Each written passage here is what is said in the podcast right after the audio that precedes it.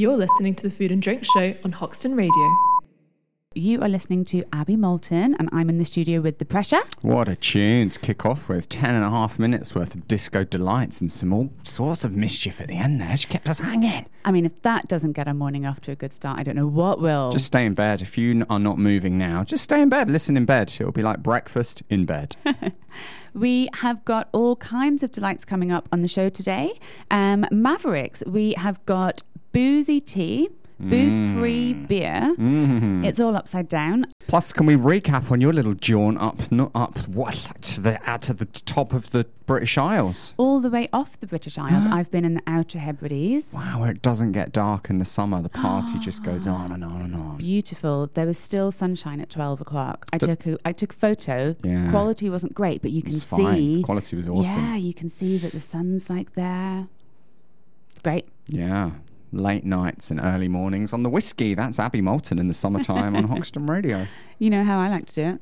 Um, we are going to get all the gossip on what you've been up to. Um, shall we first of all play a little bit of "Steal My Sunshine"? Oh, go on. The Food and Drink Show with Abby Moulton and The Pressure on Hoxton Radio. That was a bit of a "I'm Crazy About My Baby" by Ben Selvin. Nice. Love a bit of kind of old swing and jive. We had a wind up record player when we were younger.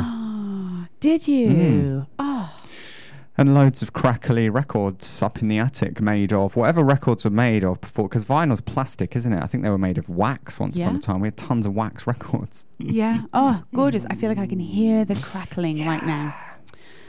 Very kind of of the old times. I imagine some tea in china cups. Tea in china cups. Well, that's great you're imagining that because on the line right now, tea imagined in china cups in a more modern slant uh, with Noveltea. Vincent joins us on the line from Newcastle. Welcome, Vincent. Hi, thank you. Uh, Noveltea is, what is it? Yes, so Noveltea is an alcoholic tea at 11% ABV. Um, we cold brew tea um, and then we paired with high quality spirits. Mm. Do you make it in a. Okay, all right, and interesting. What, what other drinks are made in that sort of way? Are you in a kombucha category? Um, no, I, I think we are a little bit um, higher than that in percentage. Um, I think uh, best way to imagine is perhaps uh, hot toddy here up in the north, uh, where we started Noveltea. It's something uh, you know. It's basically tea with a, a shot of uh, whiskey, and uh, we thought you know we should um, really bring those two favorite drinks, tea and alcohol, um, really together. And um, so we founded Noveltea, and uh, you serve it over ice in a nice um, in a nice tumbler, or you warm it up for the cold days, um, and just you know enjoy. Uh, celebrate the little wins of the day, um, or you know, just uh, reunions with friends. Um, yeah, for the everyday. You're actually from. Uh, you're you're German, aren't you? You studied in Newcastle, but you're German. Yes, yes, I am. So did you um also use Noveltea to drown your sorrows a bit earlier this week in the football? Uh, yeah, a little bit. I'm not gonna lie. Yeah, um, but yeah, it was a good game. Um, no, but yeah, for sure. I mean, here in Newcastle, um, I did hear everyone celebrating. Um, but yeah, with Noveltea, I was fine. So, Vincent, you and Lucas actually met at university. Um, so, this is kind of like tea mixed with whiskey. Did this come about because you were pouring a little drop of whiskey into your cups when you were at lectures? How did it come about? Yeah, uh, actually, I had two sort of um, stories around it. Um, so Lucas and I, we actually met in Newcastle six years ago at a football game, Newcastle against Chelsea. Uh, we realized that we both have uh, a huge passion for tea, but also um, high interest in, in craft spirits. And uh, yeah, so we started playing around with uh, tea and alcohol. And we do have an Earl Grey tea with gin. So this is our uh, British version and then also Chinese oolong tea with Scottish whiskey, so that related to Asia, uh, as well as uh, Moroccan green mint tea with rum, and um, they're all 11%, so not too strong, but um, strong enough so uh, you can really appreciate a nice drink. Which is your go to? Ah, good question. Um, in the summer, um, Moroccan mint tea with rum, uh, just really refreshing, really nice. Um, if I need a little bit stronger, at least feeling wise, then um, I'm going for the Chinese oolong tea um, with uh, Scottish whiskey. But uh, I would say that the Earl Grey tea with gin is a real G&T. Mm. So yeah. The pressure. You tried these at a festival. What was your fave? Well, we tried a few cold. I can see that you serve it in the summer with ice and a bit of like orange in it, and then in the winter, I guess you heat it up. I think probably the Earl Grey. Well, Earl Grey is my, probably my favourite tea, so mm. the Earl Grey one I naturally warmed to, and just warmed up. It just was a just a drink that I'd not I'd not tried anything like Noveltea before. I don't think. Mm, very nice. Yeah, no, definitely. Uh, I mean, Noveltea is is very special. You don't really find it anywhere out anywhere else um, unless you sort of self make it. But um, yeah, I think we, for us, it's really the specialty of bringing those two drinks together, um, perfectly blended. Uh, with craft spirits and high quality tea, um, and we cold brew it. So that means we uh, not brew it with hot water for two minutes, but we actually brew the tea for eight to 24 hours uh, with cold water to really get the best full flavors without any tannins or any bitterness um, and uh, gives you that perfect um, balance and taste. And they come in these really lovely little bottles as well that just look so cute. So these come pre made. I can just pour it out of the bottle and into the glass, or they need to be mixed? No, you literally just pour it over a couple ice cubes in a nice tumbler, um, and you're you're good to go. And uh, you can garnish it obviously as well. Uh, we have some nice uh, suggestions.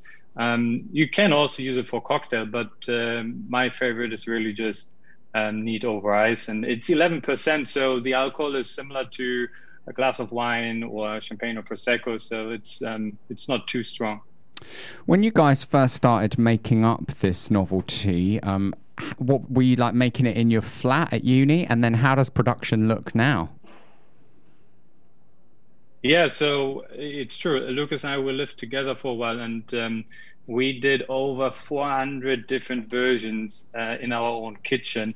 And um, yeah, we also learned at the beginning that we shouldn't do tasting sessions in the morning, um, but in the evening. Um, so yeah, we did a lot of tastings, a lot of testings, um, really to get the brewing of the tea right, and then blending it right with the right uh, spirits that complement the flavors.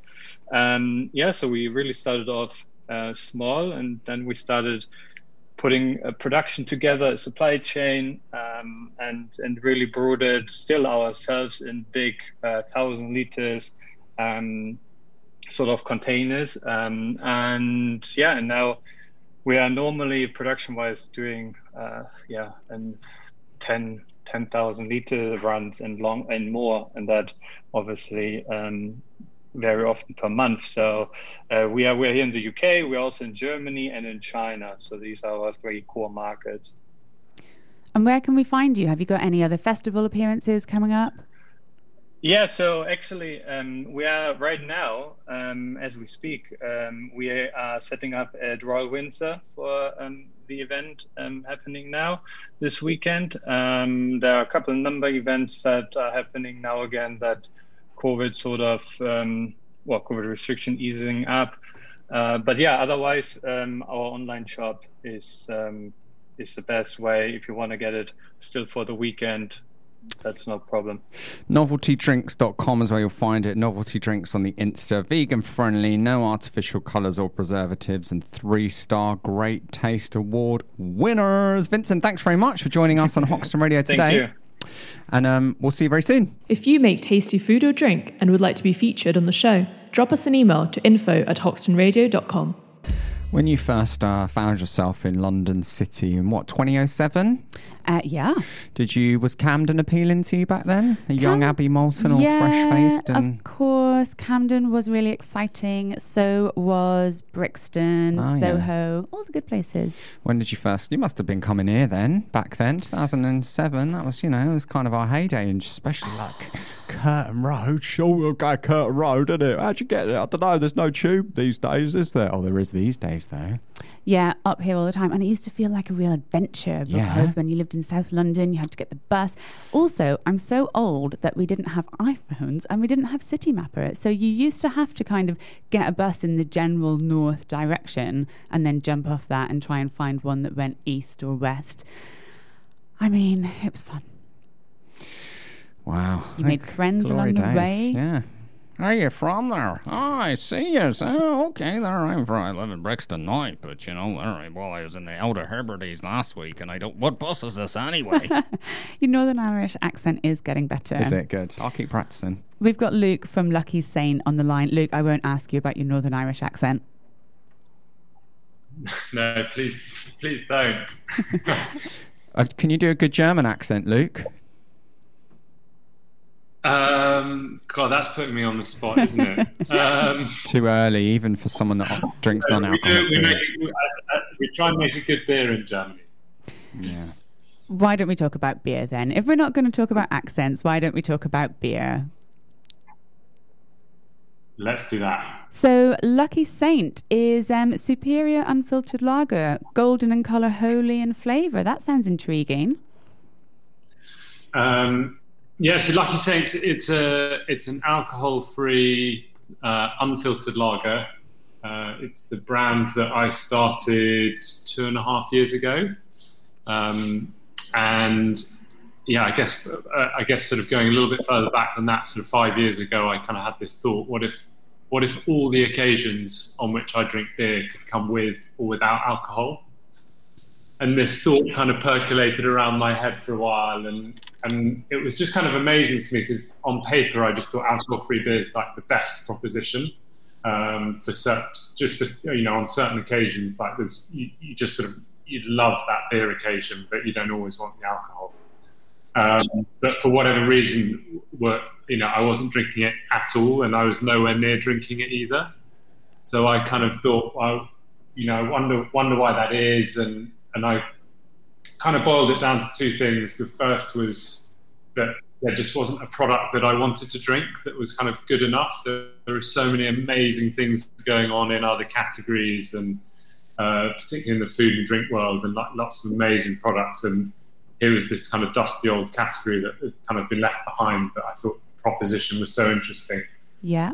And then similarly, once you get in there, then there, uh, there also wasn't a there wasn't a brand that stood out in alcohol free because all of the all of the products were just a zero version of a full strength beer.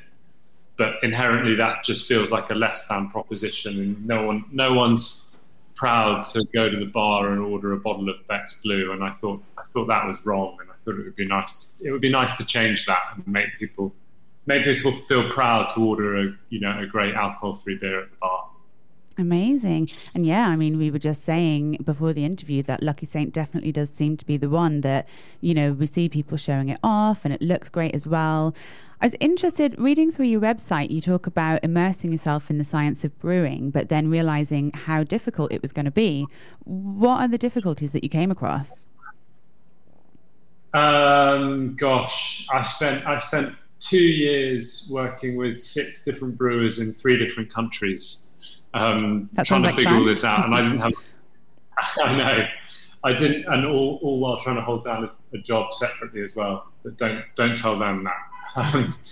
um, yeah, and I didn't have a brewing background at all, so it was a, it was a, a huge learning journey but a kind of fascinating one. And where, where I kind of got to in the end with it was we um, we kind of we try and apply the best possible brewing practices. So we use the best ingredients that we can find, uh, all sourced out in Bavaria and Germany.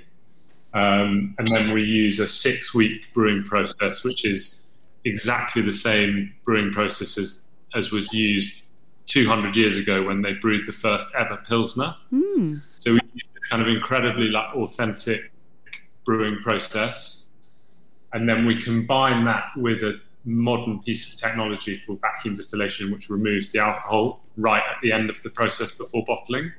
So it's this really nice kind of um, duality of very, very kind of uh, heritage. We call it heritage brewing for modern drinking. So it's kind of it's it's brewed very, very authentically, but then has a little bit of modern technology thrown in at the end to remove the alcohol. It also, I was reading that you gave up drinking for a year as part of the um, sort of process of all of this. Yeah, funny enough, I mean, three, three and a half years later, I still don't really drink. Yeah. Um, I don't. I'm ne- I definitely don't call myself teetotal, and there are definitely no rules. Um, but I, I, started doing a month, and then I did three months, and then I thought, well, I'll, I'll, give it a try. You know, why don't I give up drinking for a year and, and see what that's like? And after a year, it's really odd. Kind of lots of the uh, the hardest thing I think is is around the socializing and having kind of alcohol and drinking as kind of social crutch in a way. But once you once I sort of got over that, then actually for the for most of the time now, I'm I find it's not a it's actually you know life's pretty good with a clear head most of the time. I mean, that's um, what but as I say, say I, I, like, I, I, like not having any rules though, so I, I don't, want to I don't want to feel guilty if I break it. I mean, I guess, you know, in quite a short space of time, the number of people who are kind of choosing to go alcohol free for certain occasions has really exploded. Um, how's that been for you?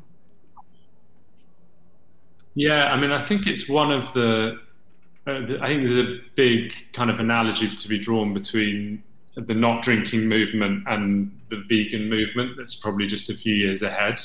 Um, it's becoming way more socially acceptable not to be drinking. You know, the status quo used to be, you know, everyone expects you to be drinking on every occasion, and that's changing really, really quickly. Um, but actually, the bigger thing that I think is going on, as opposed to people going sober, it's more of the kind of flexitarian approach. Mm-hmm. Um, so just, you know, we're seeing we're seeing people of all ages just moderating much, much more. Um, so, you know, that's it's exciting for us, and I think it's supported by the fact that there are now lots of great alcohol-free products out there that don't feel like a sacrifice. They are not a less than proposition. Um, you know, they're just great drinks in their own right. So that that for me certainly that that's what kind of helps the most. The moments I find hardest when if I'm not drinking are the ones where there isn't a great alternative. You know, and there isn't a drink that you're like, oh, that's that's that's lovely. I'm really going to enjoy that. It kind of, I think the, the holy grail for certainly in, in the beer world is is alcohol-free beer on draft, because at, at the, the, the at the point where you're in a pub and you can be drinking a lucky set, a pint of Lucky Saint that looks and feels and gives you exactly the same experience as a you know any other beer on the bar, mm-hmm. then we've broken down all of the back, like all of the barriers have been broken down. And, uh, so that's been a big that's been a big thing that we've worked on over the last year was launching draft um, and kind of educating uh, the on trade on on you know ha- how good it is for the consumer. I'd say in East London in particular, you've done pretty well because I see Lucky Saint on draft more than any other non-alcoholic beer. Oh, I'm, I mean, I'm, I'm like delighted to hear that. We're certainly, I think we're we, we are now the, the largest dedicated alcohol-free brand in this country, um, which is pretty cool. We got that stat the other day, um, and yeah, certainly like draft, draft is the thing, probably the single thing I'm most excited about. Um, as I say, just from a consumer from a consumer perspective, it's just it's such a good proposition. I was even I was amazed when we launched it, and I was out for the first time drinking with friends. Uh, I was kind of blown away by actually how different the experience is. Uh, you're not you're not the sort of the one person drinking a bottle when everyone else is having pints. Suddenly, everyone's having pints, and uh, yeah, it's just where it's so much more inclusive. I think your branding, for some reason, just seems so iconic. The Lucky Saint white on this blue label, it just feels like it's a brand that's been around for a lot longer than since 2018. Um, yeah, two and a half years old we are. I mean, thank you. That's really uh, that's amazing to hear. Um, I think yeah, I have to say credit credit Otherway uh, branding agency that I worked with pre-launch to develop it. Certainly, I'm not going to take the full credit for that. Um, I think they did a great job. Um, but yeah, I love, I love, literally love the idea of sort of kind of trying to create this iconic brand that uh, can, you know, leave its mark on the world, the kind of world of drinking, um, and become famous for for doing something really positive within the drinks world. You mentioned Beck's Blue at the start of your opening gambit. Um, do you think a brand like Lucky Saint could go the other way? You say you brew it and then you take the alcohol out. Could you do a limited edition alcoholic version? Um, I don't. I, I don't think so. No. Like certainly, I just the the thing that I think that we have is that you know we're dedicated to doing one thing really really well, um, and while I think we could make a fantastic full strength beer, um, it dilutes. Like we've we've resisted doing. We still only have one product, so we just brew lager, and we kind of just focus on doing one thing really really well. So the idea of you know may, maybe one day we'll do another alcohol-free product, but um, I don't think I don't think we'll go up the ABV scale. Who needs alcohol when you've got all the flavour? Yeah, exactly. So we can check out your branding and find you on social media. You are at Lucky Saint Beer. Are you going to be around at anything this summer? Have you got any festival appearances or anything coming up? What are we doing? We're doing we're doing a few nice things. Like we were at Pub in the Park last weekend in Dulwich, and we're doing their other shows. So there's one at St Albans. There's um, uh, trying to think, gosh, there's Chiswick, and then there's a couple of others as well. Uh, we're doing a few bits down in Cornwall this summer, so we're doing Rock Oyster Festival, which is cool. Lovely. Um, a few other food bits and pieces. Uh, what other excitements have we got going on? We've got we've got cans launching this summer, which is quite exciting for us, having been uh, yeah, it's a, a, big launch in our world, so that's going to be great. Um, and then yeah, more uh, more more more Lucky Saint taps and more pints of Lucky Saint pouring is our kind of is our big push this summer as well. Amazing! Sounds fantastic. Luke from Lucky Saint, thank you so much. We'll look out and I will uh, get my hands on a, a pulled pint soon. Thanks so much for having me. Cheers. The Food and Drink Show on Hoxton Radio. Vampire Weekend Cousins Hoxton Radio. That's going out to my cousin Cheryl, uh, who's listening in the vets in Wanstead. Uh, any shout outs to any of your cousins, Tanya? A shout out to my cousin, cousin Julia, back in Moscow, living the high life. Probably on the, uh, what was she on? Vodka and what at this time of day? She's 16. Oh, okay. Don't be like that. She's too young. Okay, good. Um, shouts to Abby Moulton, friend of the family, friend of the show, usually presenter, but she's up in Scotland this week. She's doing like a whiskey tour. She's going around visiting distilleries, going on tastings, and uh, having a jolly fun time from the looks of her social. Mm, looks a bit gloomy, but like in a beautiful way. I feel like that's what Scotland's like, isn't it? It's all like dark colours. Everything looks a bit, well, she, a bit like a painting. She was somewhere on Monday, Midsummer's Day, and um, at midnight there was still sun on the horizon. Oh. Crazy to see. That's just that flabbergasted me. I really want to be someone like that. It's a solstice today where. Well, Midsummer's Day is where the day is as long as the night. The solstice, oh, I, f- I forget. Solstice is where the. What's the solstice then? Longest day of the year?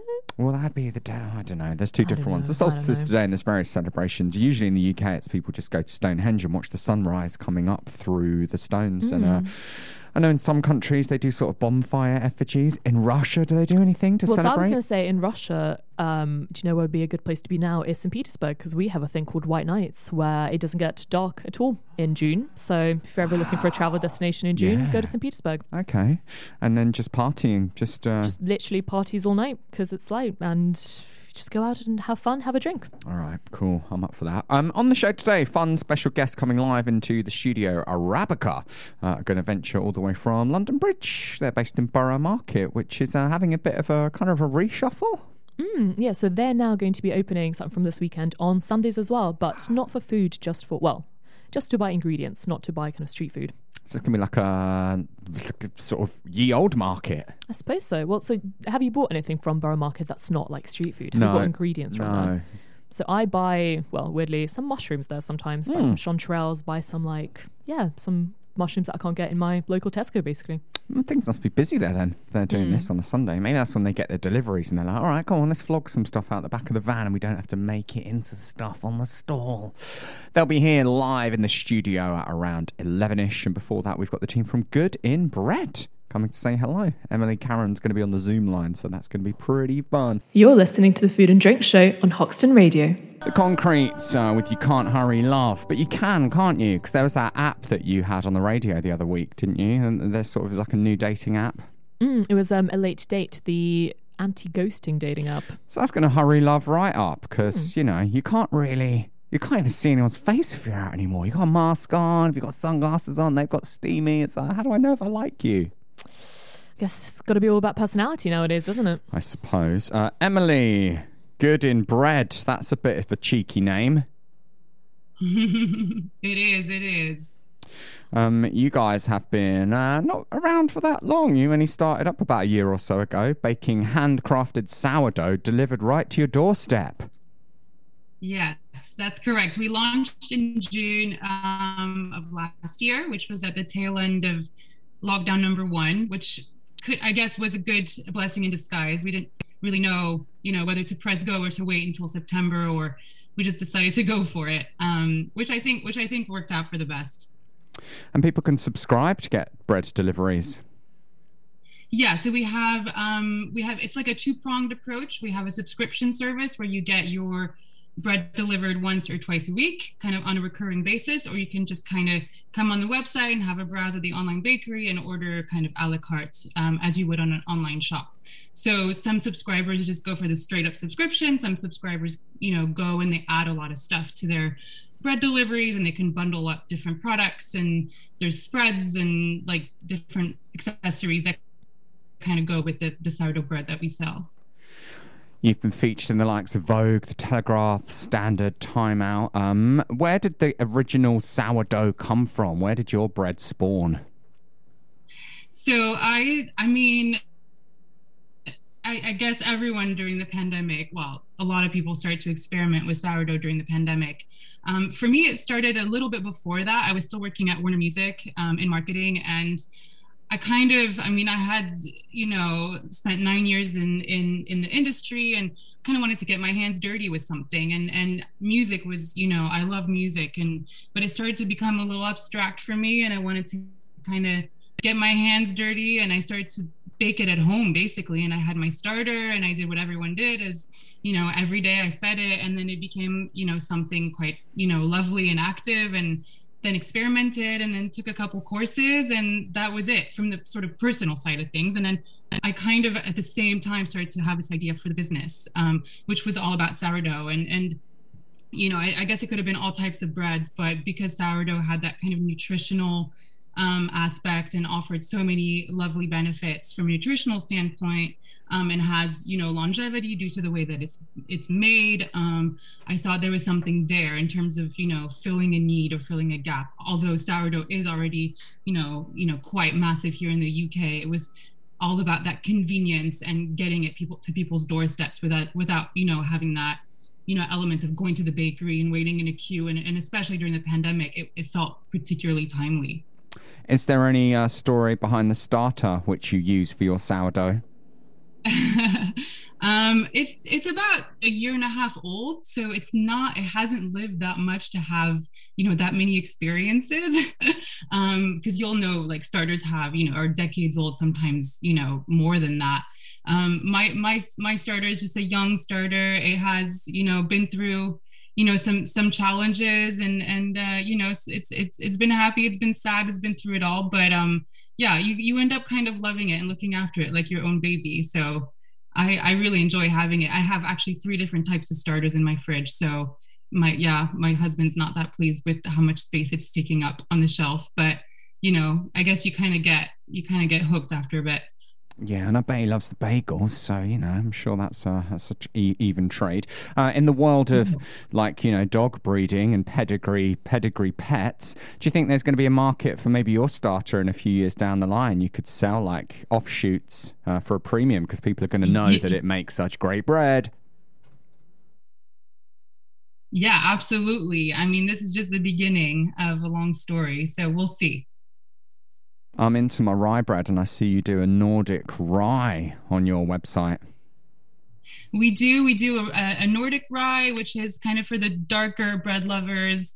Um, it's great. It's got that. It's it's you know we have a few loaves that are baked kind of in a tin um, that retain a lot of moisture and nutrition um, and have a, a, much longer shelf life than maybe some of the ones that are baked uh, freeform, so directly onto the into the oven. Um, but we offer kind of bagels and um, brioche burger buns and focaccia and now ciabatta rolls as well. So there's a nice variety there, um, and all are made using sourdough starter. And um, you know they have that kind of they they boast all those kind of benefits that you would um, find in a traditional sourdough product. Um, but you know, it's quite fun to change it up sometimes and get a bagel or a brioche or um, and you know, just kind of change up the flowers, the flavors a little bit. But yeah, it's there's a there's a bit of diversity there. Like on the website, just want to every so often we launch a new product, so to keep it you know fun and exciting for all our subscribers. Um, but yeah, it's yeah, it's quite fun. Good in Bread is on the line with us right about now, delivering in London on Tuesdays, Fridays, and Saturdays. It's a Saturday morning. We've just woken up to a fresh delivery of some hazelnut and cranberry loaf, large. Um, how should we eat it? Um, so the hazelnut and cranberry loaf is is probably like a cheese pairing for me. Um, it it, it it's great because I mean it does go well with a with a butter and jam, but for me it's you have to have a bit of a contrast. So if you do a goat's cheese uh, or even a blue Stilton, um, I think that is probably like and and and you toast. You know, if you toast the bread, you can have it untoasted, but for me, toasted with a bit of cheese is just the best combination ever. I've seen you take good in bread. Um, you take it like offline now and again and you set up little bakeries and pop ups. Are there any coming up that we can come and see you in the flesh? Oh, um, I do love the I, I love the pop up concept. Yeah, we did one in in October, November last year. Uh, unfortunately, it was cut short because of uh, lockdown too. But um, yeah, we'll be doing uh, we'll be doing a lot more in this in the fall. So in September time, we're gonna look to collaborate with some of our kind of like-minded businesses uh, either female like female-led businesses or businesses that align with you know some of our you know philosophies. And we're always looking to partner up with really interesting companies.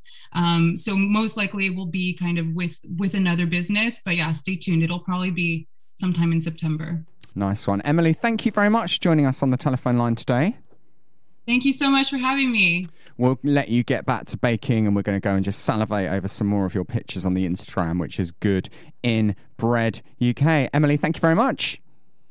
Thanks, guys. Have a good day. Bye. Bye. If you make tasty food or drink and would like to be featured on the show, drop us an email to info at hoxtonradio.com. This is the Food and Drink Show. Spitalfields Market live every Thursday Thursdays, where it's the Antiques Day here at Spitalfields Market, and it always brings an exciting, colourful crowd in to browse and shop and uh, probably have some lunch. Have you been eating or drinking anything fun at Spitalfields recently, Tan? Well, so I'm still mourning uh, Rafa moving out from below us, but grind, grind coffee all day, every day.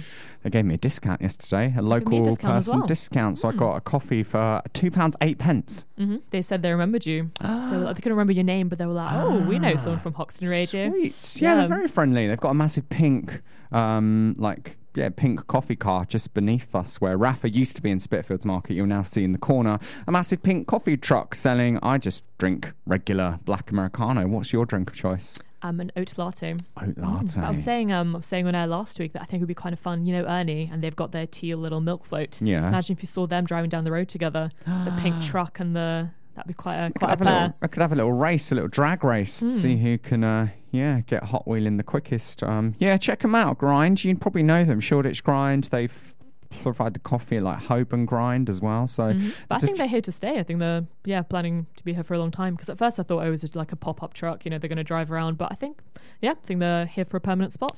I also went to Nilly's Turkish Kitchen for lunch yesterday. Oh, you love Nilly's. Yeah. Yeah, it's good. I had a gözleme with, uh, I had the veggie one and I kind of forgot to say, oh, try and make it vegan. So they put a bit of cheese in. But I just, I don't really mind when people mischievously put stuff in my food that I'm not meant to eat. I just try and draw the line if it's meat, but if it's a little bit of cheese here and there. How do you feel about vegan cheese? Because I've still never it. tried. Oh, Yeah, Via Fire Life do some really good ones now. They do some really good cheese slices. They do blocks of cheddar. I've not tried the grated stuff, but then I'd never bought grated cheddar in the past. I'm always I've always got the ability to grate my cheese. But Violife, really good stuff. But what is it? Does it not taste? I don't. I've always imagined it might taste a bit plasticky or like I think there's a kind of nutty taste to it. I think it's maybe coconut based, but it gives you the same sort of texture. And um, it's, uh, when you look at the protein values, they're pretty pretty similar to So- so actual what cheese. is it? Is it nutritional yeast? Is that what gives it the cheesy, the cheesiness? Uh, I guess so. I don't usually get We'll too look into it, technical with my into it. food. I eat it too quickly. So, but yeah, check them out. Um, all right, it's Hoxton Radio. It's the Food and Drink Show. The team from Arabica are going to be joining us live in the studio, and also London Cru Wines, uh, well, London's only winery. Uh, they just started to put it in a tin, so you can take it to a park this summer. Maybe heading to London Fields, maybe you're heading to Haggerston Park. Not been there for a while, but you can drink London Cru in a tin. They'll be here to talk to us in a little bit, and I guess we'll get on to uh, me. CBD cocktails after a little bit of wall paint. The Food and Drink Show on Hoxton Radio. So wax, crack, Hoxton Radio, the food and drink show, live from Spitalfields Market. Tanya Dudnikova's here, Whoop whoop.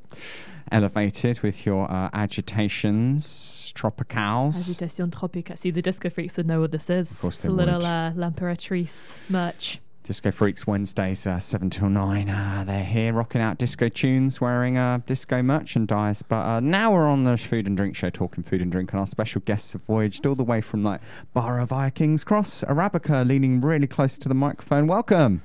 Good morning. Looking so well tanned. Thank you. That must be the uh, the uh, the Peckham Peckham sunlight in the morning when you get on your bicycle. It's just uh, it's made your skin all golden and glistening. Peckham Riviera. Yeah, Arabica. When did life start for you? Ooh, probably almost well 20 years ago, basically. Shish kebabs. Middle Eastern inspired meze, wine and cocktails, nationwide delivery, uh, restaurant quality meal kits and ingredients, and also a picnic basket for picnic week. That's right. Yummy. What goes in that? Well, that is a combination of it's all ready to eat stuff basically. So it's uh Oh, you- you've got me on the spot now. There's some dips, there's some salads. Um, there is in the deluxe one there is a boregi that's already been um, made for you. So you just got to throw it in the oven for 35 to 40 minutes and crisp it up, and then just stick the lid back on and throw it in your picnic basket. And then obviously there's all the bolt-ons, so you can stick on wines and um, there's baklava in the kit. Mm. Yeah, A so winning it's- combination. it is. It's delicious. It's all ready to go. It's been packaged. It's got um, cutlery, napkins, forks. All the packaging is recyclable, so you can close it back up, take it. It won't spill in your bag, or you can rewash them and use them next day. So classy. Yes, we try. Um, and uh, how how are the restaurants going at the moment? Is King's Cross the newest one then? King's Cross opened in September 2019. Okay, great. So time. it didn't have the greatest run in. uh, we had six months. We are in the n- more northerly end of the estate, um, to the kind of east of Hmm. Coal Drops Yard. Oh right, east of it. Okay. Kind of east. Basically, you In go the past, fountain. Uh, past the fountain. So you've got yeah, it's past it. So you go past. You come out the steps of Coal Drops Yard, Yeah. um, going towards Lewis Cubitt Cubitt Garden. So there's a strip of grass. Okay. There's a brewery on the left. We're on the right hand side on the back of the building. Um, the building next to us kind of got caught up with all that cladding issues. oh, lovely. So there was a lot of disruptive building works that were happening around us when we opened. They finished in November this year, and so suddenly we look a little bit more open. Um, it's going well. It's going really well. It's got a beautiful outside terrace. Seats about 45 people, and the inside around 60. Um, and uh, I guess just kind of, it's, it's, it feels like a sort of summery uh, place, Coal Drops Yard, because you've got the nice steps that lead down to the canal there, and you've got Yeah. the fountain. There's some nice outside seating space there. Yeah, There's some and then you- exhibitions going on as well, aren't there? There's always a little pop up there. You can kind There's of walk loads around. of yeah. There's loads of pop up exhibitions. You've got that like grass strip that feels like you're on the High Line in New York as well. You know, I Mhm. don't know if you've been down to like and done that Highline walk between like meat packers and then it goes. I've done it. Yeah. Done yeah, it. yeah. So it's it's got that beautiful feel in the canal and there's lots of outside space and yeah, I think it's a great place to hang out in the summer for sure. Can people get a picnic basket and then go and hang out in the space? Not currently. Okay. Good point. Yeah, maybe Note, make note. make note. So um, yeah, what, and how, what what what was sort of the first? What was the what did Arabica first look like when you launched like 20 years ago? It looked like a, a, he- a piece of Hessian cloth that I'd bought off of uh, a shop in Brick Lane. uh, draped over a, a foldable table with um, eight or ten uh, dips and salads. Very, very basic, primitive. A few uh, bottles with homemade labels that we'd made ourselves. I mean, basic. And then Basic but tasty. basic but tasty. And then over the years, we just slowly pimped what we were doing, um, increased the ranges, got some professionals in that knew what they were doing with design, and um, you know, created a range of packaging and some products, and and it just grew very organically. Mm. Uh, I guess for the first five, six years, we did open a small restaurant called Cafe Arabica in 2002, 2003, in the kind of back back of beyond of like North Notting Hill, Ladbroke Grove area, um, which gave us our first foray into running a seven day a week operation from you know a very casual three day a week market operation. Um, we did that for about two or three years. Um, jumped out of that and then focused on branding the products and developing the range. Um, and then it was markets and Selfridges and various other things for many years. And then 2014, we opened Arabica in Borough Market. How's Borough Market um, going at the moment? Because we were just talking about it earlier, and now it's going to be opening on Sundays as well. It is opening on Sundays. Actually, I think it's from this Sunday. Mm-hmm. It's yep, opening. this weekend. produce only. So um, obviously trying to focus more on produce to, I guess, attract uh, shoppers rather than people looking to eat, drink. Because Borough can be pretty hectic Mm. on a Friday and Saturday, hmm which I think sometimes puts a produce only shopper maybe off because it's just so very crowded. So I think the idea with um, the Sunday is to kind of go back to its very origin. Keep it local. Yeah, keep it local, back to its old roots. Arabica are here with us on Hoxton Radio right now. This is uh, Middle Eastern inspired meze, wine and cocktails delivering across the country. This is Hard-Fi at Brentford with Middle Eastern Holiday. If you make tasty food or drink and would like to be featured on the show, drop us an email to info at hoxtonradio.com. Arabica are here on Hoxton Radio. Welcome back. Thank you. Good to be here. Um, I, I went vegan a little while ago. I flex it up, but um, a lot of my diet consists of falafels and hummus. Nice. Yeah. I mean, Middle Eastern food and, well, all of Asia is brilliant for vegans Mm. because it's you've got that you've got all of the beautiful produce, all the vegetables, but then you've got all the spices and all the aromatics that just make everything a little bit more interesting. Hmm. Quite a few kits on your site that could help someone like me out to make a slightly more exciting falafel. What are you looking at? I'm looking at there's a falafel one on here. There is a falafel one. Yeah. So you get a packet of flatbreads. Yeah. You get the falafel comes in two components. So you get the um, minced chickpeas, onions, and herbs, and and then in a separate container you get the spices and the salt and the bicarb, which is reactive, and the sesame seeds. And the idea is that you then mix those just before frying, so that the bicarb reacts and does what its things and fluffs up the Ah. falafel. Okay. And then I think you've got. Do you have hummus in there? Yeah, that sounds There's hummus, hummus like, yeah. for dunking. Then there's tahini. There's uh, wrap papers. There's fresh herbs. There's radishes. There's baby Lebanese cucumbers. And then all the instructions and a playlist to go with it. Even a playlist. A playlist, How do yeah. you curate that? So we work with a company called oh, what's Brian's company called? Uh, oh, escape, op, op, uh, open open ear, something like that.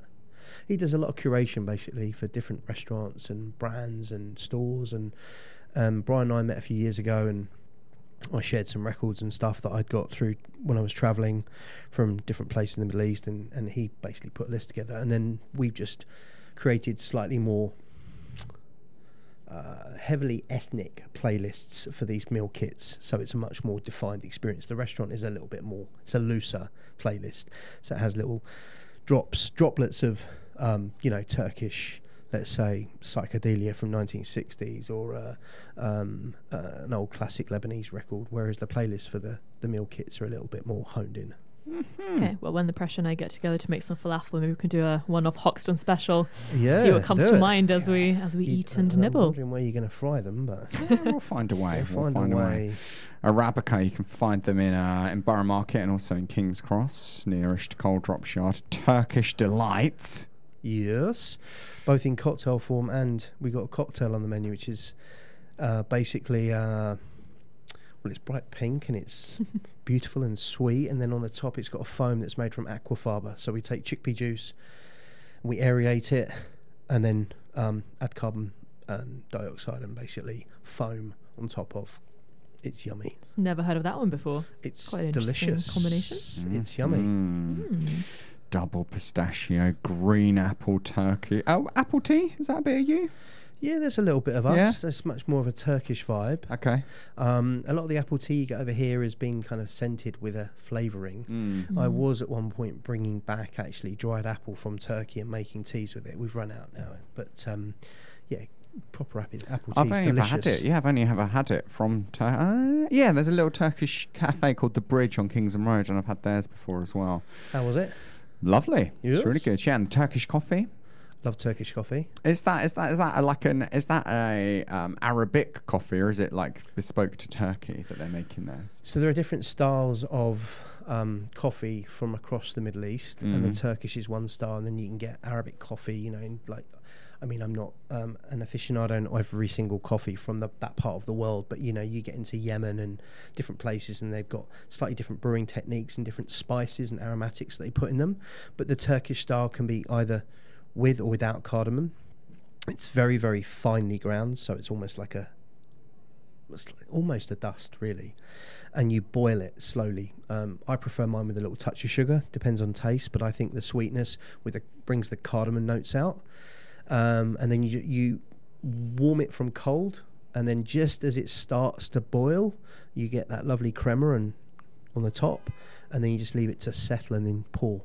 And you're supposed to leave it a few minutes before you start drinking, so that the grounds, the grinds, Mm. settle to the bottom of the cup. And then we have in some Turkish delight on the side. Is that? We serve ours with a little bit of Yeah. double pistachio Turkish delight on the side, so you can dunk that in the coffee as you're drinking it, Oh and it starts to melt slightly. Yeah, Quite hungry right now. I haven't had Yeah. breakfast yet, so this is I've got no snacks. awful. With me.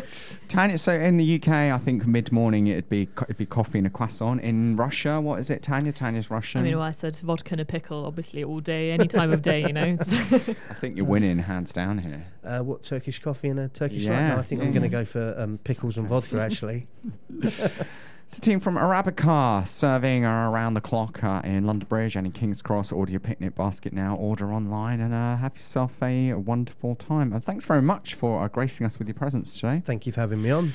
Good luck on your bicycle out there, and we will uh, see you um, see you in the restaurant really soon. Brilliant. Nice one. the Food and Drink Show on Hoxton Radio. Alex, if we're going to have some uh, London Cru wine in a tin, what what park are you taking your tins to at the moment? Um, well, today I'm looking for a nice patch and some uh, some sun. So today we're lucky. It's, uh, it's a little bit of a patch. I think around now it's coming out. Uh, in the park would be perfect for our spritz today. So that's sort of what we envisaged when we when we uh, made this made this product. So it's a white wine spritzer from grapes grown in Essex and and Kent. Uh, it's all locally sourced fruit, and we make uh, in our cellar. So uh, let me tell you a little bit about our winery. We're um, a London-based winery just in Fulham, and uh, that sort of gives us an opportunity to make sort of fun products, be innovative, and and um, this is what the spritzer is for us. It was sort of a, a step aside from our winemaking, and so we wanted to make something fun and lively and sort of a, something you can drink in a park or at a festival, and and that's where we ended up. So yeah, London spritz. Um, and um, so you you, the, the, you you pick the grapes outside of London, but you, you make them into wine in London. Yeah, so that's the the fun part of being an urban winery is we don't have vineyards. Obviously, we're in we're we're next to West Brompton Station, so we're able to find fruit from different uh, sites around the UK. And so since 2017, we've just focused on English fruit, and sort of this is sort of the inspiration for this um, this product is that we. Uh, our, our sister company, Roberson Wine, they sort of work really closely with a lot of great US import, uh, uh, wineries. And in the US, the the can market is really up and coming. So we sort of saw that in the US, and I'm Aussie, so I've seen that in Australia as well. And we saw that there was a great opportunity for the UK market to have, you know, a similar product. So a canned wine, canned spritzed wine that really uh, is is you know um, riding on the quality of the wine in the can. So our spritzer, our white wine spritzer, it tastes like fabulous wine. That's the that's the whole key of the product. But it's only five and a half percent alcohol, which allows you to drink a few more and uh, enjoy the day a little longer. It's also super refreshing and, and bubbly and, and sort of makes for a nice day out. That was sort of the the um, the vision we had for it, and I think we've really really landed that. As you're picking your grapes and your fruit from different people, um, how much does the flavour complexity change year by year? Yeah, quite a lot. The UK, is there's a lot of variance. We have, you know, swings in climate. Um, so 2018 was really warm. We can all remember that really lovely summer. That's great for the vineyard as well. And in 19, a bit cooler. Um, so the fruit that we sourced so for this um, can was from the 19 vintage. So it was a bit, bit of a cooler year.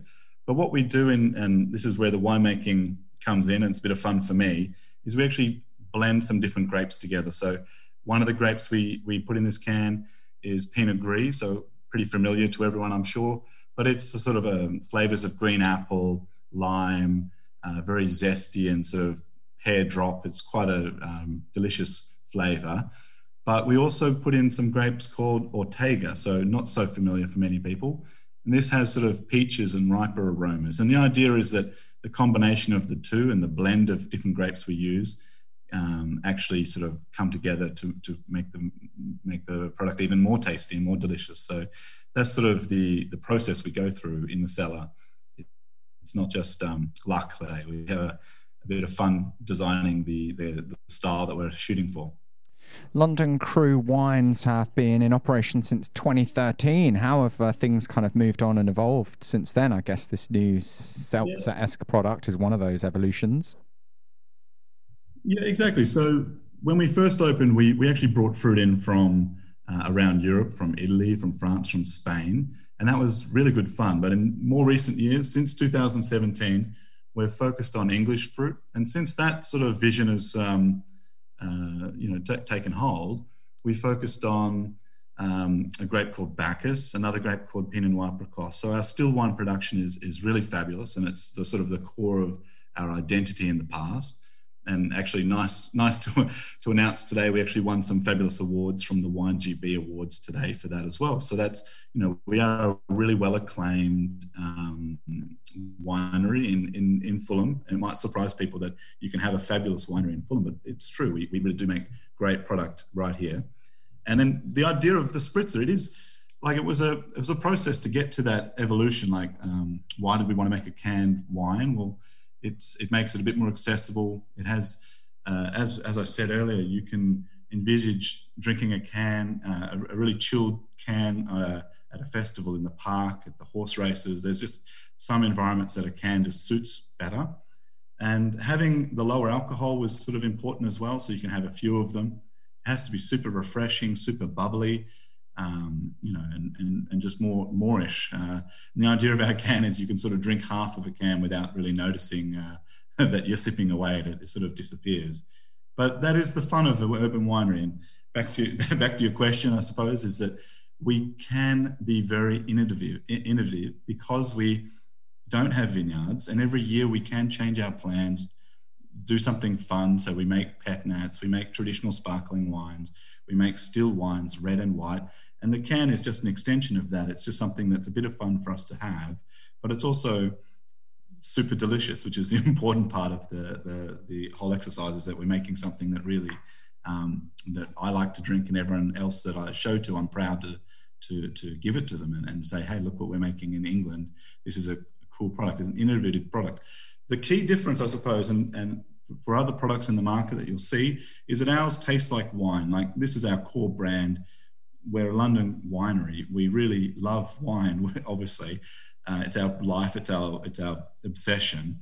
And when you go to most of the products in the market now, they don't taste like wine. They have flavors added like peaches or grapefruit or lemons, but they're artificial flavors. We've really kept ours minimalist and very pure. And the concept is for us is that it really should be uh, representing wine and English wine well it's obviously in a different format and lower alcohol, which makes it even more accessible. But the idea is that it's still very much a, wine, a vinous product, which, which uh, as a winemaker, I can be really proud of. If you make tasty food or drink and would like to be featured on the show, drop us an email to info at hoxtonradio.com.